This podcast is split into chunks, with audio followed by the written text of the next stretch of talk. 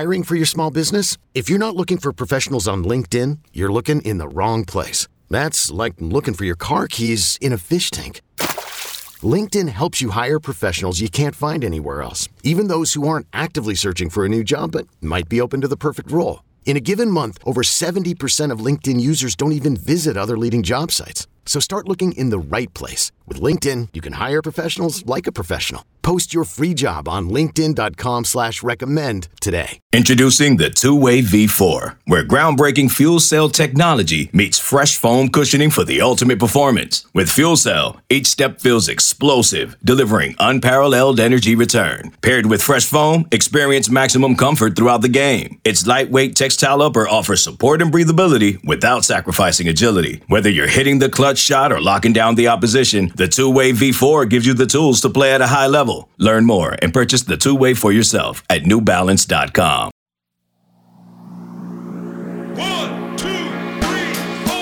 Hello and welcome into the 24-7 Sports Football Recruiting Podcast. I'm National Recruiting Analyst Cooper Petagna alongside 24-7 Sports Director of Scouting Andrew Ivins, and it is Tuesday, February 21st, 7:40 a.m. Central Time, 8:40 a.m. Eastern Time. The boys are back in the saddle, and Drew. The last couple weeks, I feel like we've been recording Wednesday's episode or Thursday's episode, both on Wednesday. Typically, it goes Tuesday, Wednesday, Thursday.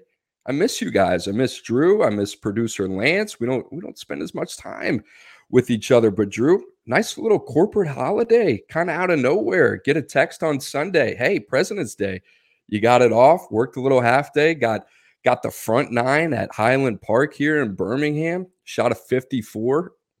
Hey, I'm still working on the putting. How about you, man? I know you uh you had a little entertainment yesterday on on on uh, President's Day, didn't you?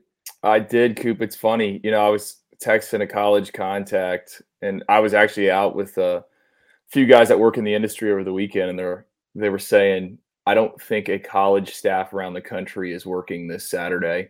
Um, and, then one of one of the other guys uh, texted me, February might be the best month on the recruiting calendar, and I agree. Uh, normally we have camps going on, seven on seven tournaments. That starts this weekend, kind of the camp circuit. So it was nice to just get a few days off. I went out on the boat, went to a Florida Panthers game. I did it all, man. I, I got a nice tan going. I know we're not on video today, but no, it's, it's been fun to kind of kind of catch up on the film, but not be under the gun uh, and just work at your own pace. So I'm all for February. We need more months like February.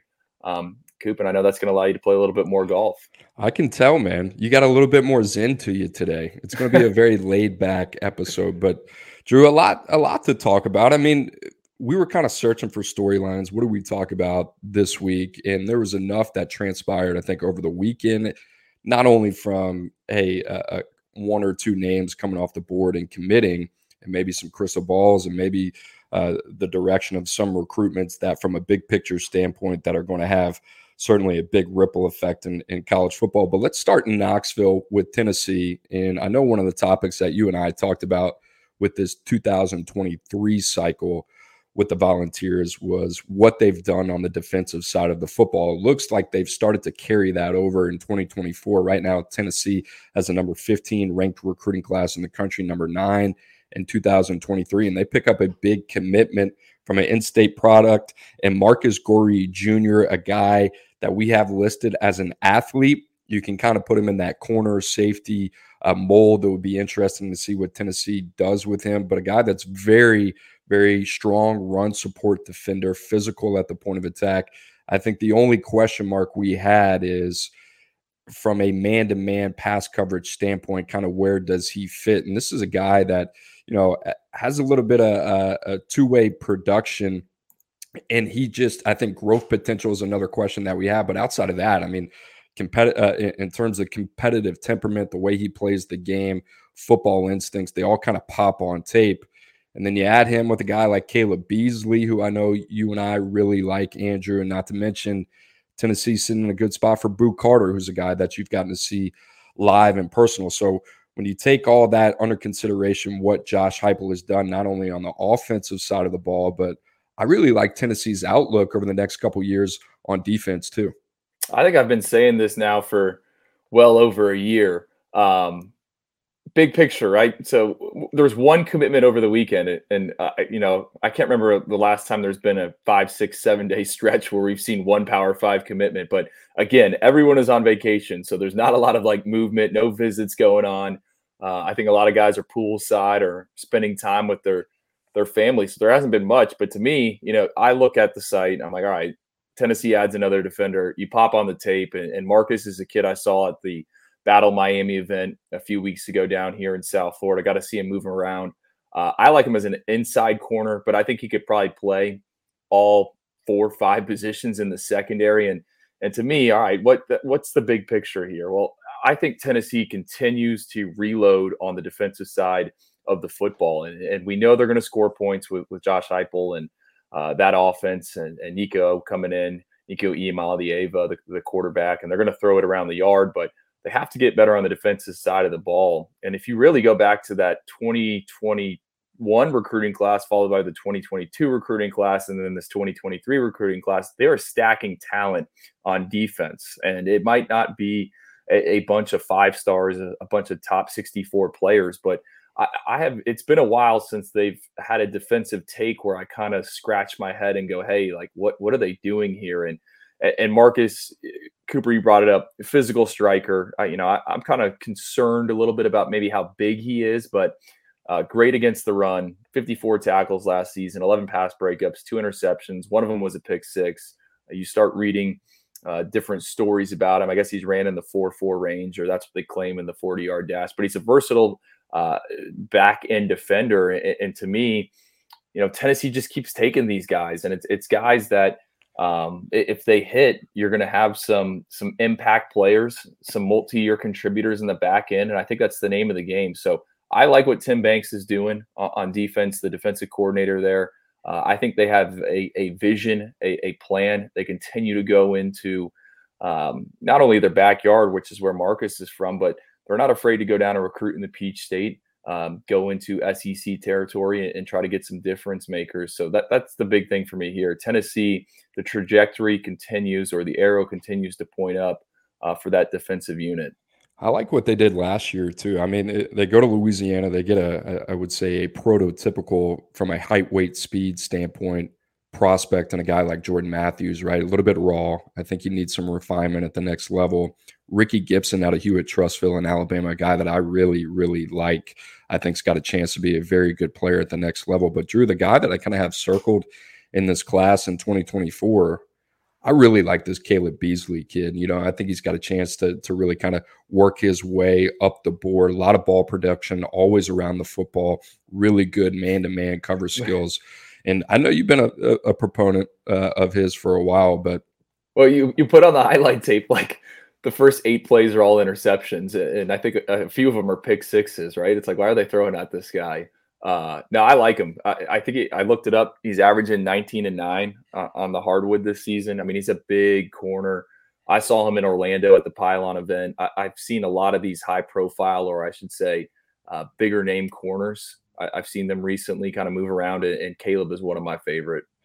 Boo Carter, another name to to remember that Andrew's seen, and I think Andrew, the the live evaluation has kind of spoken for itself in terms of uh, what you brought back from from seeing him in person, and another guy that I think's a, a potential versatile secondary defender if he does end up uh, taking his talents to Knoxville. So Tennessee right now, uh, a team to watch. Drew, one more thought. Yeah, I was just going to point out. I mean, right talking about Tim Banks turning that defense around.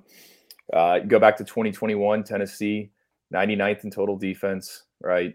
Uh, 90th in scoring defense, 101st in third down defense. In 2022, uh, there's there's still I think 92nd in total defense, but scoring defense down to 36th, third down defense down to 32nd. And I was kind of peeking at that too deep for the Volunteers and what they are going to have here on the field in, in 2023. And it's got a lot of guys that we liked coming out of high school. Josh Josephs, one guy I want to highlight, someone we had in our top 247, played 243 snaps as a true freshman, so about 20 a game, kind of as a, a, a rushing outside linebacker. Um, finished the season 12 tackles, two and a half sacks, or two and a half tackles for loss and, and a sack, a couple pass breakups. And just reading the reports heading into spring camp, they, they seem to be super excited about Josh Josephs. Coop, I know we were texting about him. Not sure you really remember him coming out, but he's a guy I do. Um, he's a he was a tweener. You know, is he a linebacker? Is he an edge rusher?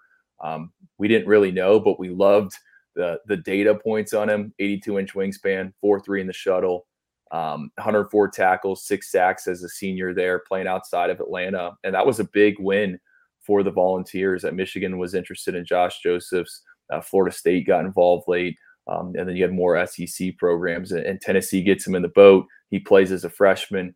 Uh, looks like he's going to have a big role moving forward. So I think if Tennessee can keep finding guys like that, it might not be the cream cream of the crop, but they got guys with traits, guys with developmental upside, uh, like Joshua Josephs. I think Tim Banks, that defense, it's it's only going to keep improving, and we're going to see him drop even even lower in, in the statistics moving forward.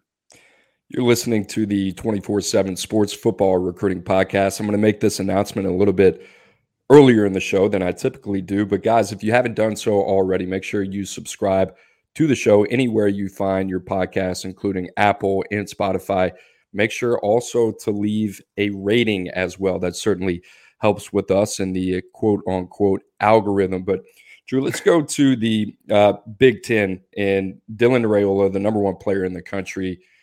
And it's kind of interesting, kind of following his recruitment right now, but he picks up a crystal ball to Nebraska in Matt Rhule last week from Mike Schaefer of Husker 24 7. And, you know, one, one of the first coming in in terms of the crystal ball picks for Dylan Raiola in Nebraska. Right now, Georgia in the thick of it, USC also in the thick of it.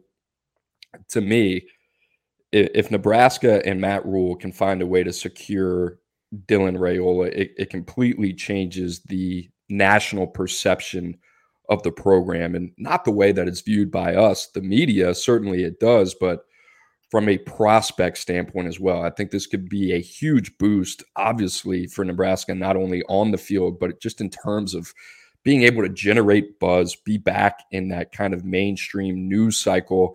And I don't know if there's a better place for him to go and to develop. Certainly, you could say USC with with Lincoln Riley. That makes a lot of sense but you got Malachi Nelson there, right? One of the, the top arms in the 2023 cycle.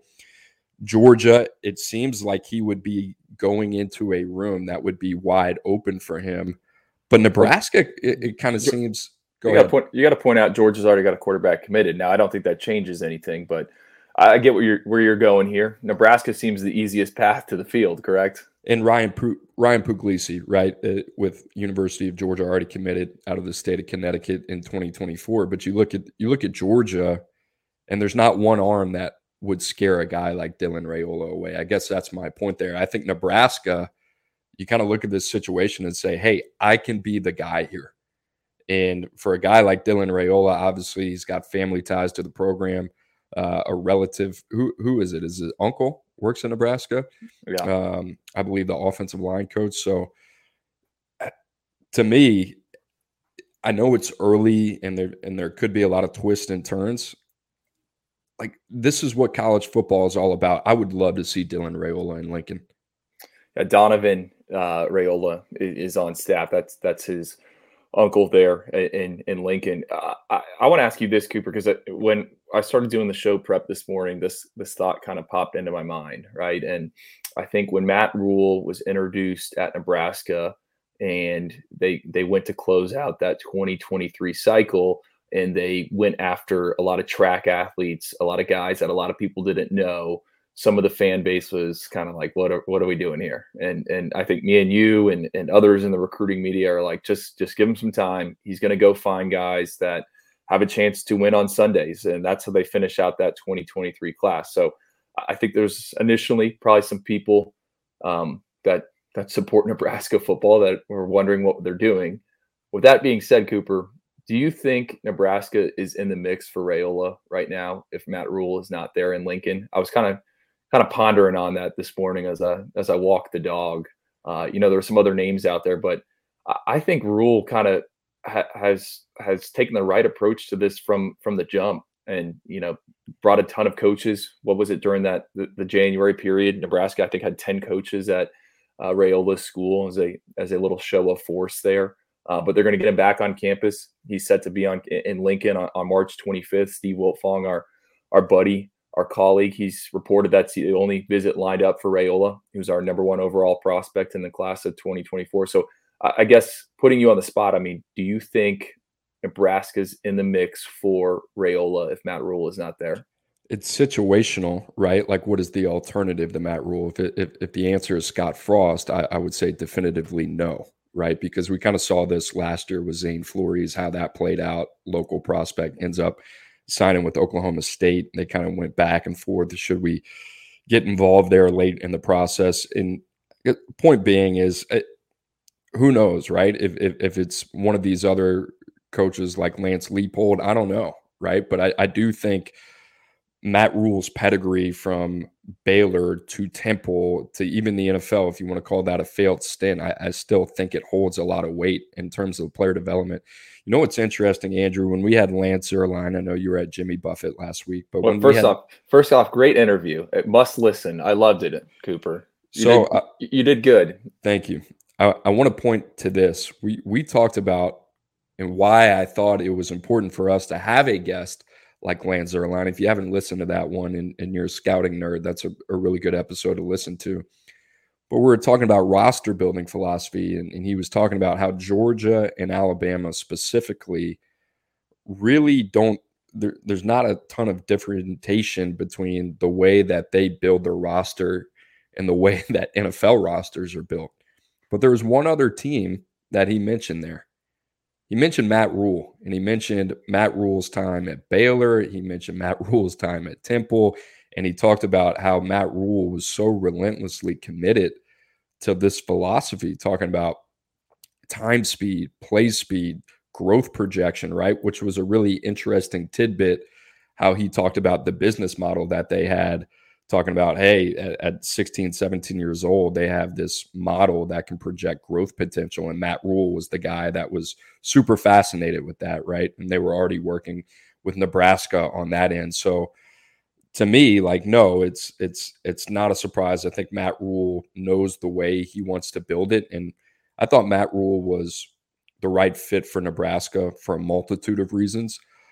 But the roster building philosophy was the one that was most important to me. If you can build a winner in Waco and, and, and at Temple with the same philosophy, and it's very basic, but you just have to be committed to it from a relentless standpoint. What I mean by that is you have to have a standard operating procedure at every position. This is the standard. This is what we want. This is the size and athleticism profile. If you do that well enough, and then you put a guy like Dylan Raiola in the middle, Okay, now you, you give that guy some some opportunities, especially on the perimeter. So I can't wait to see what Matt Rhule does at Nebraska. It's it's a really good job, but I do think it is one of the most difficult roster building jobs in the country given geography with the amount of expectations that you're going to have at Nebraska. And I think he's got to be a little bit outside of the box. So you, you talked about him going back to his bread and butter and track and field and just leaning on what he's always done and continuing to evolve. That's what I've always admired the most about Matt Rhule. And the other part of this, man, he's been like, I don't remember this Matt Rhule at Baylor, but he has been so active on social media, like a, a little bit more out there than I remember. And it's like give and take, right? Like some people say that that matters, some people say it doesn't matter. But for a guy like him that's been to the the highest of the mountaintops in the NFL to come back and and say like, all right, I got to show a little bit of personality here. The game's changed in two to three years, and it's a lot different than it was last time around. So that's such a roundabout way of answering your question. but I, I, guess what I'm saying, if there was any other coach, I don't know outside of a handful, if there's any other coach that has Nebraska in a better position for Dylan Raiola than than Matt Rhule. Well, that, that's kind of the what I'd settled on, and we should point out Matt Rhule was on the 24/7 Sports College Football Recruiting Show. You can find that on the YouTube channel, not the YouTube page. Uh, but he has done a lot of media. I would agree with that, and I think everything he's doing right now is probably calculated. I mean, if you read the features on him uh, from his time off following that stint with the Carolina Panthers, like I, I think he sat down with his wife and his people, and every they're, they're following a playbook at this point. But uh, what just one more thing on on the Raiola and Nebraska crystal ball, and uh, again, he's supposed to visit there at, when things open back up at, at the end of March, and I'm assuming that's probably going to be tied in with the spring practice. But man, um, Raiola would, I think, kind of get Nebraska a seat at the table with maybe some prospects that they that they usually wouldn't be able to chase after. Um, and, and, what do I mean by that? I mean Raiola is a kid that obviously has that number one next to his name, the QB one next to his name. So receivers are going to know who they are, um, and I think that's that's kind of sets up perfectly for Rhule, Right, he's still going to go after his guys, but uh, having a a bell cow of a quarterback, a guy that's highly regarded um, who has already been committed to Ohio State. Like all those receivers know who he is. Like everyone knows who Dylan Raiola is. Uh, I think that uh, uh, allows them to maybe just just get a seat at the table um, and, and try to get some of those guys in the boat. I expect them to be big players in the transfer portal too. I mean, you look at the job what they've done this year top 25 in the in the transfer portal rankings same at the high school level as well i think that's kind of where they're going to live a little bit a couple guys from georgia coming over mj sherman jacob hood Arik gilbert as well and then you talk about guys like like jeff sims right so uh it, jacob hood was the one that kind of stood out to me I, I, I totally forgot about him big six eight lineman out of out of tennessee but there you go right i mean we're talking about uh, uh positions where those guys are a premium. The, the size, athleticism combination. If you're Nebraska, you just kind of got to patch it together, right? Wherever you can yeah. find it, get your hands on it. So we'll see, man. We'll see what happens with Nebraska, but I certainly understand. Like you can see their vision, and I think that's always important. You want you want to see a clear vision there. All right, Andrew. Let's um to the Pac-12 and soon to be the the Big Ten. But Blair Angulo, one of our favorites at 24/7 Sports.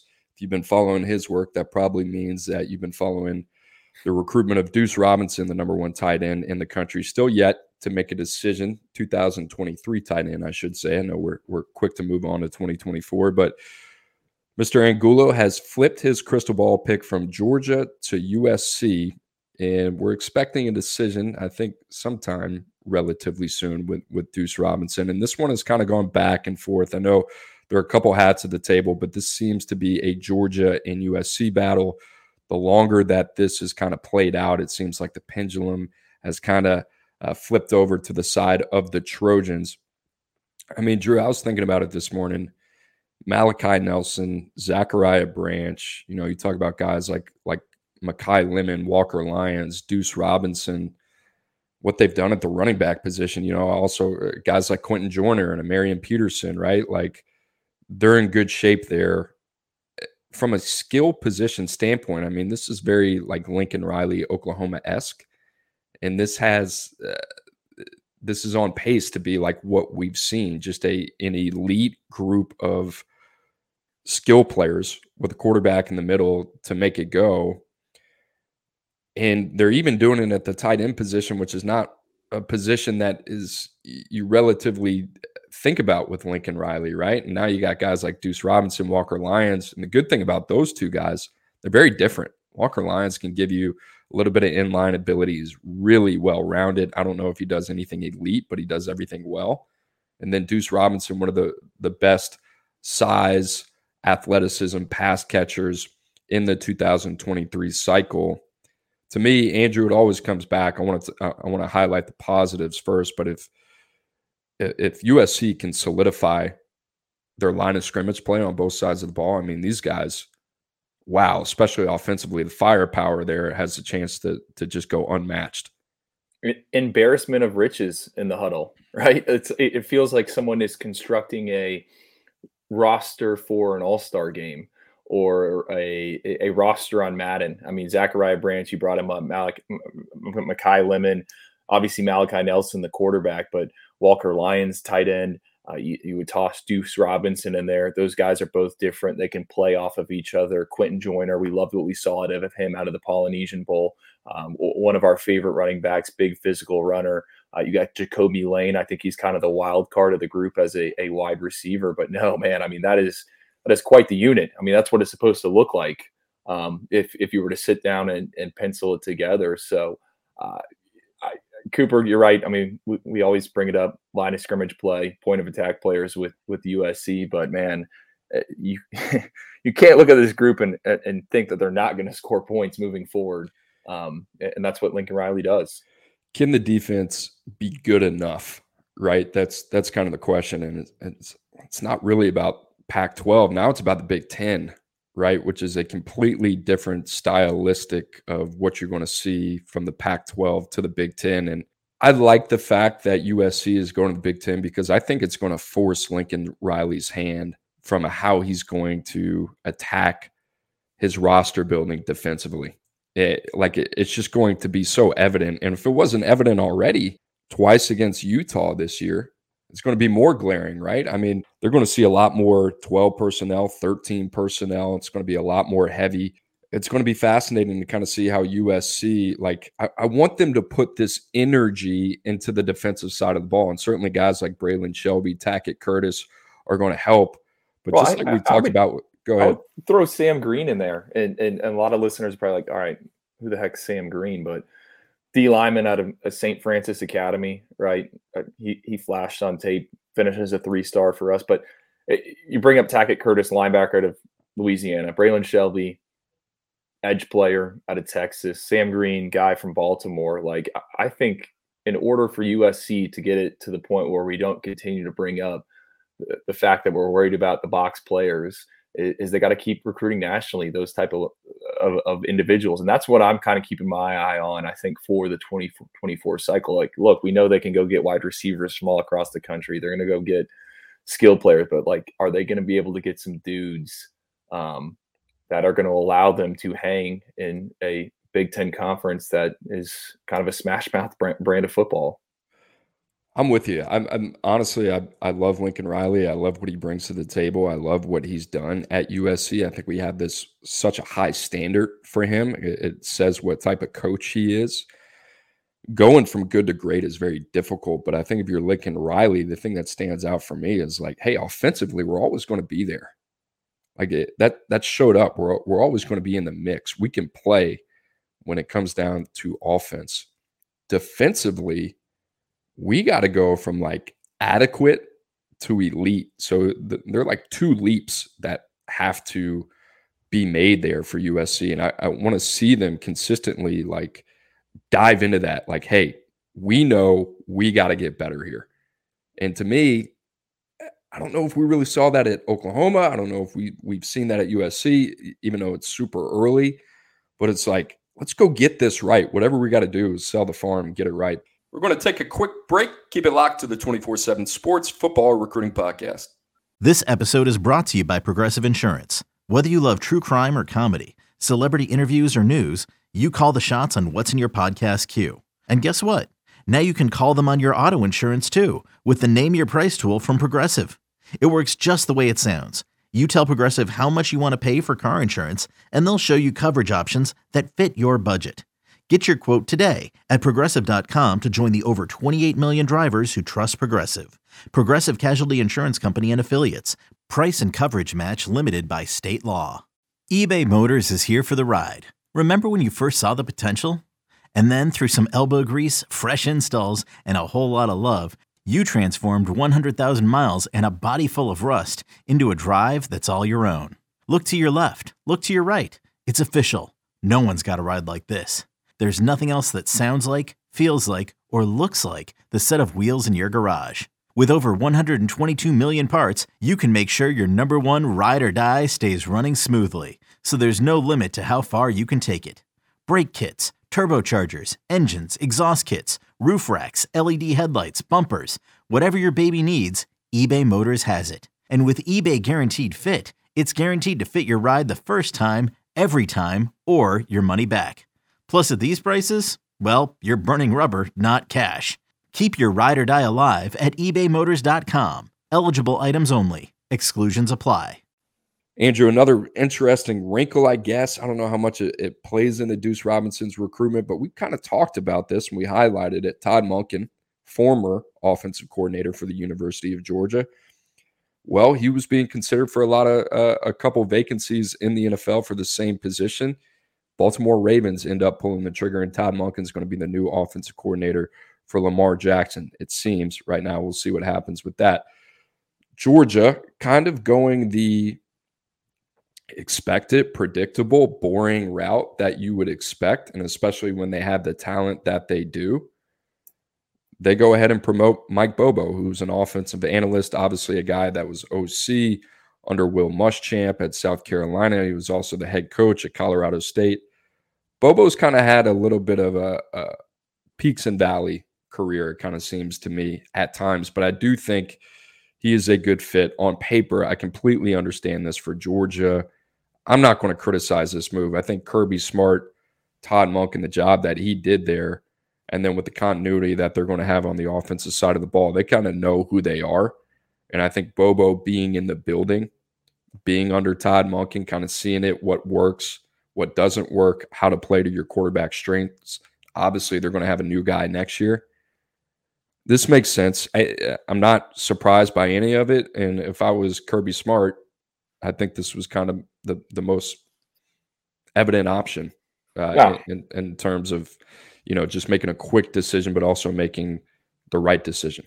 I would be surprised if if there's much change to that offensive system, right? I think that would set back Carson Beck and and, and the other quarterbacks there who are um, ready to take over for Stetson Bennett. Um, so I, I, would anticipate it's it's kind of much of the same. I, I do think from a recruiting standpoint, though, this is this is pretty interesting. Um, both with Deuce Robinson and, and Dylan Raiola. Um, Todd Monken was in, involved to some degree in those recruitments. I don't think he's kind of he's not the one running point, um, but he's certainly is part of the conversation. So does that change things?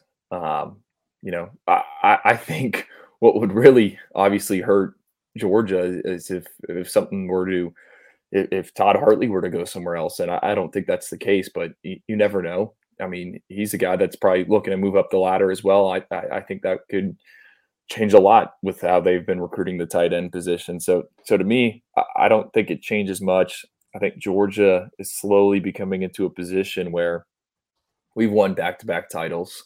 Um, they can go recruit wherever they want as long as you got the logo on. So, I'm not I, am here for the move. I mean, doesn't doesn't change much for me, but it, you know, we just talked about two five star prospects. Georgia's involved with both of them, and they're on the on the offensive side of the ball, so it needs to be addressed in some way. Yeah, we don't we don't have to to overplay it here. The other thing that's interesting, how about John Harbaugh? Two coordinators, both from the collegiate ranks. Obviously, Todd Monken has a little bit NFL experience, but I, I wonder, like Jim Leonhard, has got a got an interview with the Eagles, right, for the defensive coordinator position. You see these kind of like pro style coordinators. I wonder if we're, we're, we're going to start to see a trend here where it's not going to be like feeder, but I mean, if Tommy Rees has success at Alabama, right, and I'm just pointing to him, and it's more of a traditional pro style, what Saban has has kind of been used to, not in years past, but maybe trying to get back to a little bit more balance hey, if there aren't if there aren't the opportunities knocking for a guy like Tommy Rees in, in terms of being a head coach at Alabama, and we'll see how his tenure goes in Tuscaloosa. Todd Monken, Mike Macdonald, right, defense coordinator from Michigan. I don't know, something to keep an eye on there. Jim Leonhard, another guy that I'm, I'm thinking about, and the reason I say that, or go ahead, Drew. Well, I was going to say off road in here. You know, this isn't on the rundown, but Tommy Rees, you, you bring him up I mean, man, like has Alabama had an OC like him eh, that in, in terms of his ability to recruit? Like Tommy Rees recruited at Notre Dame.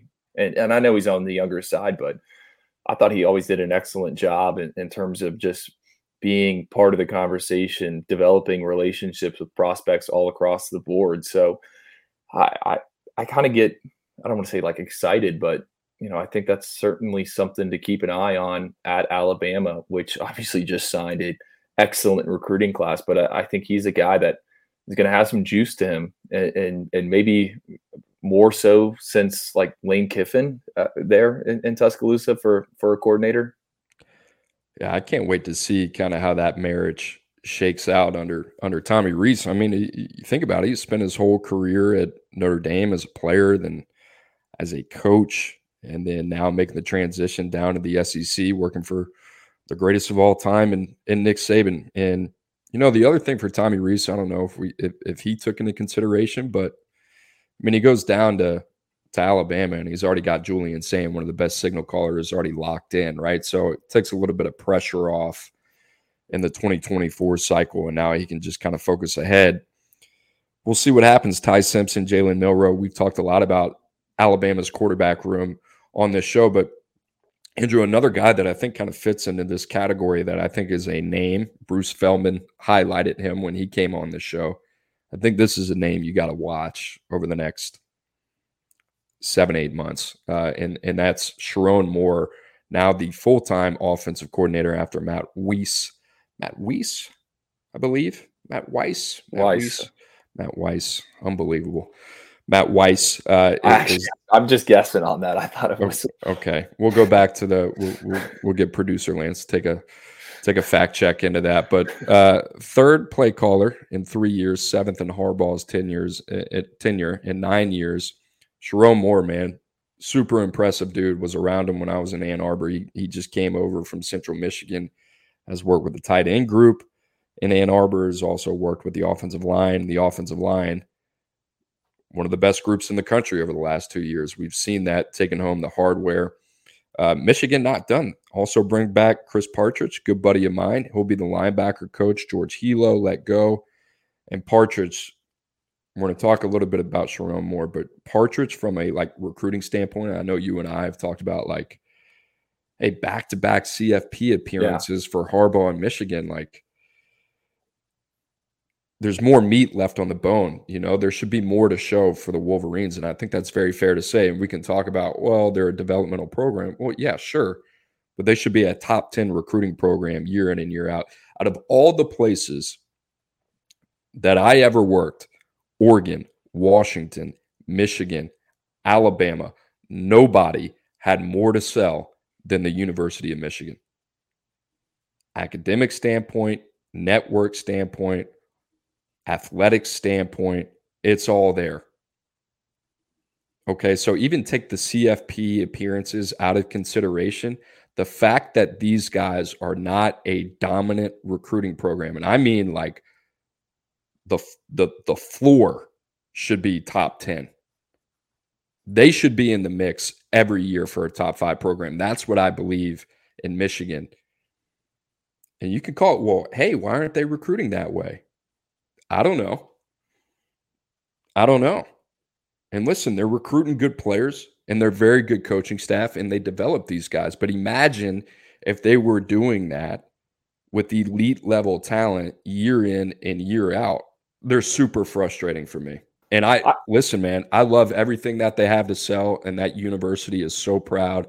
That fan base is unbelievable and they should be. They they shouldn't be taking anything less than what they can get. And to me, like I said, the the floor of that is like top 10. They should be in the mix for a top 5 class every year. And people hey, you want to be the best? Right? The best is is the standard. You know, Bo Schembechler, man, that's that's a guy that you're looking up to, right? That's the standard there at Michigan. That's what you got to do, man. They got to get it done on the recruiting trail if they're going to take that next step on the field. That's where Michigan's got to get better. Partridge is a dude that knows how to get it done, not only New Jersey, Pennsylvania, the Northeast. He is an anomaly in the state of Georgia. I've never seen anything like it in my life. This guy from New Jersey is so tied in with high school coaches in the state of Georgia. And now you take his experience from Ole Miss. You know, I think his connections are already, uh, you know, that they're going to play a huge dividends for for Michigan. I expect Michigan this 2024 cycle. Partridge is going to have his hands all over it. I expect them to be heavy, heavy involved in the Southeast.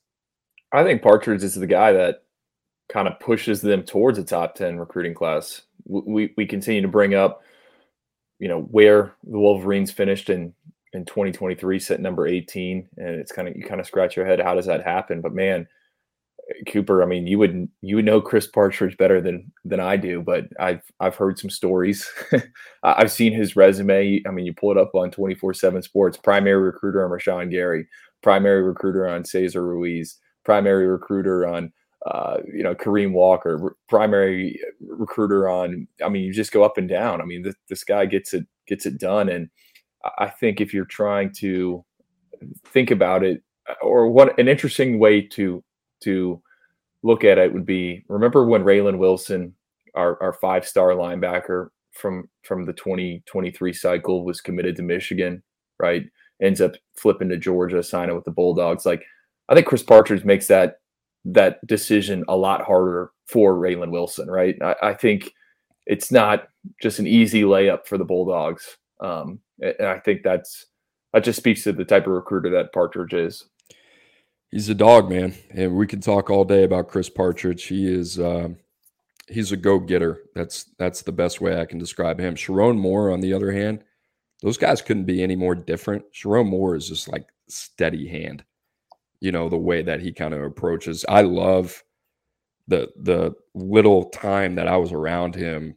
You get the sense that this is a guy very very confident in his preparation. Now he's going to get full time play calling duties at Michigan. We kind of talked about it. I mean, Sherrone Moore was very involved with this offense when Josh Gattis is, was there. Josh Gattis, he gets the hardware and then he ends up getting uh, hired at Miami. He's out of there in one year. So we'll see what happens with Michigan. Sherrone Moore, Chris Partridge. I like what Harbaugh is doing. I they got to get back to to getting nasty on the recruiting trail. And man, when Harbaugh came from the league to college, it was like hair on fire just a total disruptor.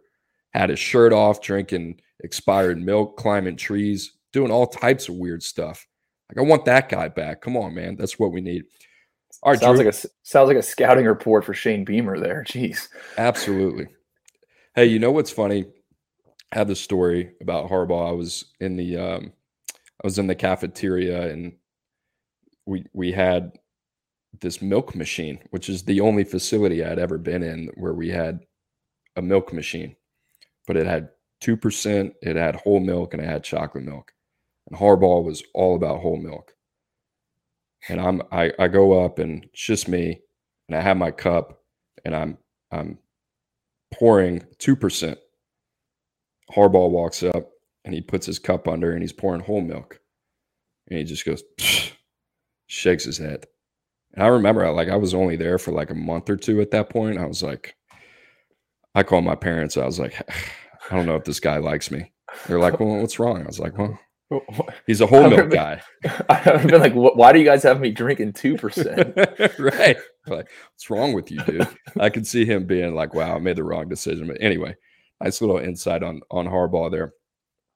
Let's stick in the Midwest, Drew. Let's talk a little bit about Notre Dame, Marcus Freeman. And this was kind of a quick search in, in terms of what they did. They end up promoting tight end coach Gerad Parker. But I think you can learn a little bit about Notre Dame from the, from an administrative standpoint because after Tommy Rees leaves for Alabama, they bring in Collin Klein. That doesn't end up being a fit. Not really sure why. Then Andy Ludwig comes in from Utah, and I really thought like hey, I really like this fit. I, I, I thought this was a really good ID for Notre Dame.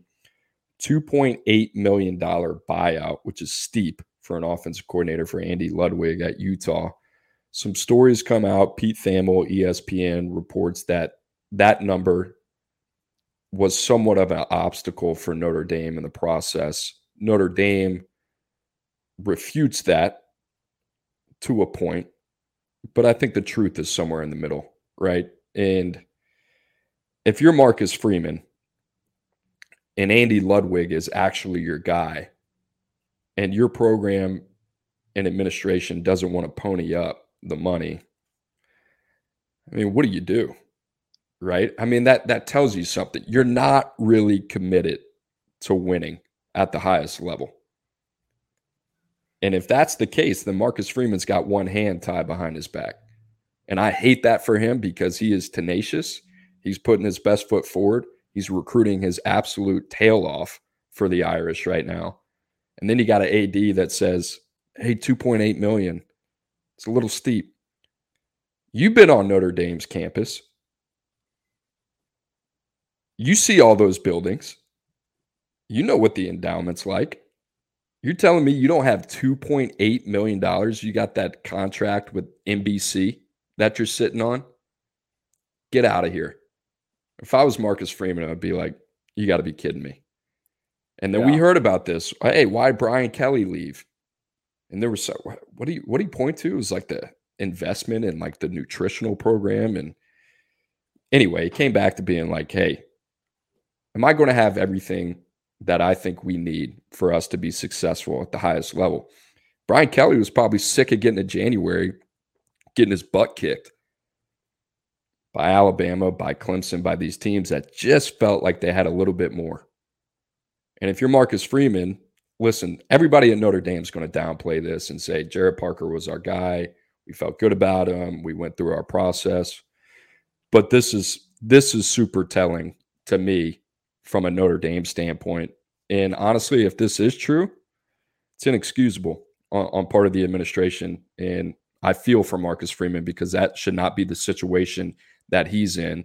We're not going to give you everything you need to win, but go win. That's not fair.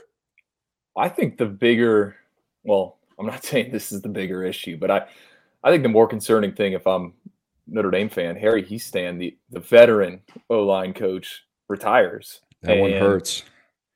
You, you brought this up, and I don't want to steal your thunder here, but I mean, I did cover Notre Dame for a little bit, lived up there in South Bend, um, and he was kind of the guy. And and he's did a stint with the the Chicago Bears, came back, but man, his the list of guys he worked with while in South Bend: Ronnie Stanley, Nick Martin, Quenton Nelson, Mike McGlinchey, Alex Barr, Sam Mustipher. I mean, this guy is kind of like the goat when it comes to uh, coaching up offensive linemen. So I do think that that is a, a, a notable loss. And I guess this always kind of happens when you get to the second year of a of a tenure. We're seeing this at Miami, right?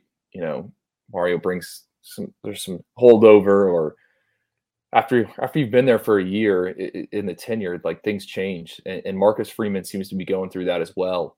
Um, and I don't know, you know, who's going to come out on on the right side in terms of of that. But Hiestand Notre Dame losing him that that's a big deal. He might not be known as like this ace recruiter, uh, but I think he's a good evaluator, and, and more importantly, he's a, a great developer um, up front.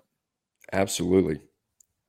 I'm glad you brought that one up because that was one you and I were talking about before the show. And it's like, man, this guy's developmental track record, what he's done at, at Notre Dame, and even the class that they brought in this year, guys like Charles Jagusah, Sam Pendleton, right? Who's our big boy from Carolina that we got to see in uh, Sullivan Absher, right? They, he, he did a really good job. He's got a formula similar to how we talked about Matt Rhule, that is a proven formula.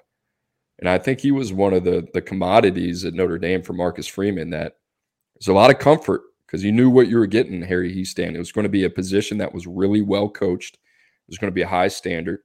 And then in terms of what they were bringing in, there were going to be guys that you felt really confident fit that room. I feel like any lineman he got his hands on, like the floor was elevated. Smart, tough, competitive big. and big, right? And yeah, maybe there were some limitations with some of those guys, but he got the most out of them. That's a huge one for Marcus Freeman. We talked about the offense coordinator. Like to me, yeah, I'm, I'm more concerned about Hiestand leaving. It's the identity of their program, that offensive line room. It has been, right? So that that's kind of been where that's that's been their bread and butter. Those are the guys that they rely on. You know, the quarterback play hasn't been exceptional by any means. Their identity has been a strong offensive line that they can kind of grind people down.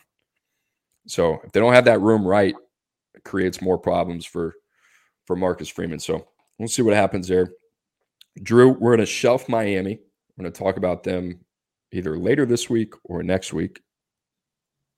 Hey, if you're a fan of the show, you're a Miami fan, you're going to want to stay tuned. We might have a big guest here in the future. I'm not going to name names, but Texas A&M, SEC West Drew, you're excited about this one, so I'll, I'll, I'll let you I'll let you kind of dish out the news over here and why it's important. Yeah, I mean, no one is no one's talking about this, but uh, when I saw it come across the football scoop ticker, I was like, all right, this is a big deal. Uh, Texas A&M Jimbo Fisher promotes Bryant Gross Armiento to a full, uh, full not a full time on field role as the secondary coach there in College Station, and, and they call him BGA. I mean, if you are deep into the recruiting, you've heard that name before, but this is a guy that has been at Georgia. Um, he has been obviously at Texas A&M, played at Wake Forest, um, but he is a South Florida native, a Broward County native. Um, his mother actually works at American Heritage Plantation, which is the school that just produced uh, Brandon Inniss and is the school that served as a, a stopping point for Sony Michel, Patrick Surtain, Tyson Campbell, um, Brian Burns, all those guys. So this is, I think, a, a very notable development when it comes to just kind of the recruiting scene in South Florida and more specifically in Broward County. And I know Brandon Inniss, Mark Fletcher, those guys just left American Heritage, but man, they got a wave of youngsters coming in. Raja Bell, former NBA player. Um, a lot of people remember that name. His son's a, a young, young quarterback there. They just had two kids, Cooper, like two freshmen uh, open up their track seasons with like 10 fours in the 100 meter dash, which was insane. Uh, two young kids, and, and that, that led to a few different offers. But uh, BGA now being able to go out on the road um, and, and, recruit, that is certainly a, a, notable deal. I think if you're a, a, Miami fan, I think if you're a Florida fan, if you're an FSU fan, um, something to something to remember once we get into uh, December and January because BGA again he's very tight end. Lots of kids like him, so just a notable one for uh, the Aggies. And, and uh, someone I, someone reported that there was even NFL interest for for BGA. You know, he could have went that that other route like Derrick Ansley or something like that. So uh, I like that hire for Texas A&M, especially if they keep James Coley there as well, because uh, then I have two veteran recruiters down in South Florida. What were the odds of a Raja Bell shout out this morning? Trying to get him on the pod, man. Trying to get him on the pod. He works in the CBS network. His son, Dia Bell, young 2026 quarterback, just picked up his first two offers. He's going to be a guy. Scored Super, like 40, scored like 43 points in a varsity basketball game last month too. Super savvy role player in the NBA. I mean, he was always a guy like he he was God, I think he played for the Jazz for a while, right? Gosh, yeah. He all was, defensive team. He was so good. Just one of those. There's so many good role players in the NBA that just God, we don't remember right? But Raja Bell got Leandro Barbosa. Yeah. Another guy just played on championship teams. You know, Raja Bell, man. What a shout out there. Hey, uh, on on this cat that A&M has promoted. I mean, what his resume is pretty pretty slim, huh? He was at Georgia, Wake Forest, started in the recruiting department at Wake Forest. That's quite a rise right there, man. Yeah, and that that's why I, I don't know where I was reading somewhere, but but someone noted that there were some some NFL looks as well. Um, but you know, I think when you're one of those guys and you get you get put on the field, man, all right, like number one, you got to produce as a as a recruiter, but you also got to produce as a um, you know your unit's got to to fare well there on the field, or there's gonna be a lot of people pointing fingers at you. All right, Drew, closing thoughts as we put a bow on this show to start the week. Hey, guess what? We're going we're going to see each other in person next weekend on Sunday, man, in Atlanta. Fired up. Got a little event that we get to go to, a little live eval for the boys. Drew, final thoughts for today's show. Put you on the spot. You all good? I'm all good, man. I'm all good. I'm I'm trying to power through as much uh, Georgia tape as I can before we get to Sunday because that's um, that's where we're going to see a lot of a lot of the best from the Peach State. There's going to be kids from Alabama, kids from Tennessee, to kids from uh, South Carolina, North Carolina. It's it's kind of one of the the better camps. Um, I'm excited because you were there at what what school is it at again? Carrollton High School. to be honest, I haven't even booked my flight yet. So Yeah, get on that. We, uh, Carrollton, but Carrollton has the indoor. And last year I was solo at this at this event. It was just me, and it was like 30 degrees, and no, it was like 38 degrees. So it wasn't snowing, but raining, and I was uh, I struggled in, in terms of trying to get my bearings in that that type of setting. So I- at least we know Carrollton has the IPF, so I won't I won't be standing there with an umbrella. I do think that it is supposed to be warmer this weekend. I know there's a little bit uh, some heat coming down, at least in Alabama and the southeast. So we'll see what happens. Hopefully that carries over into Georgia. It was a little bit chilly last time. Drew, favorite Jimmy Buffett song you saw in uh, saw live this past week? Oh, he did come Monday. That was that was pretty awesome. Uh, the show was just, you know, is what I thought it would be. Like good acoustics in the in the in the arena. Um, it was it was it was fun, man. You got to see him if you get a chance. I think he's adding more tour dates to his to his calendar. What's the median in terms of age? We we were the youngest people. Love that. We- Old soul. All right, guys, we appreciate you listening to the 24 7 Sports Football Recruiting Podcast. As always, I got to remind you make sure that you subscribe to the show. You can also leave a rating as well. You can find us on Apple, Spotify, wherever you find your podcast. Got a special guest coming on Wednesday or Thursday. Thursday show. We're pretty fired, fired up about that. That is Jim Nagy, Senior Bowl director. And he will be joining us on Thursday's show. Going to be a great show. Little NFL draft talk. We'll talk about the Senior Bowl. We'll get into a little bit of scouting philosophy as well. So we're excited about him. And guys, if you enjoyed the interviews, uh, Bruce Feldman, Lance Zierlein, Jim Nagy coming up, we're excited. I think we got a great group of guests over the next couple weeks, and hopefully uh, we'll continue that as we bring on a lot of different people from a lot of different backgrounds, media, coaches, personnel, a little bit of everything. Hopefully you can find it here. But guys, for our director of scouting, Andrew Ivins, and producer Lance Quinn, I'm Christian Stagna. See you tomorrow.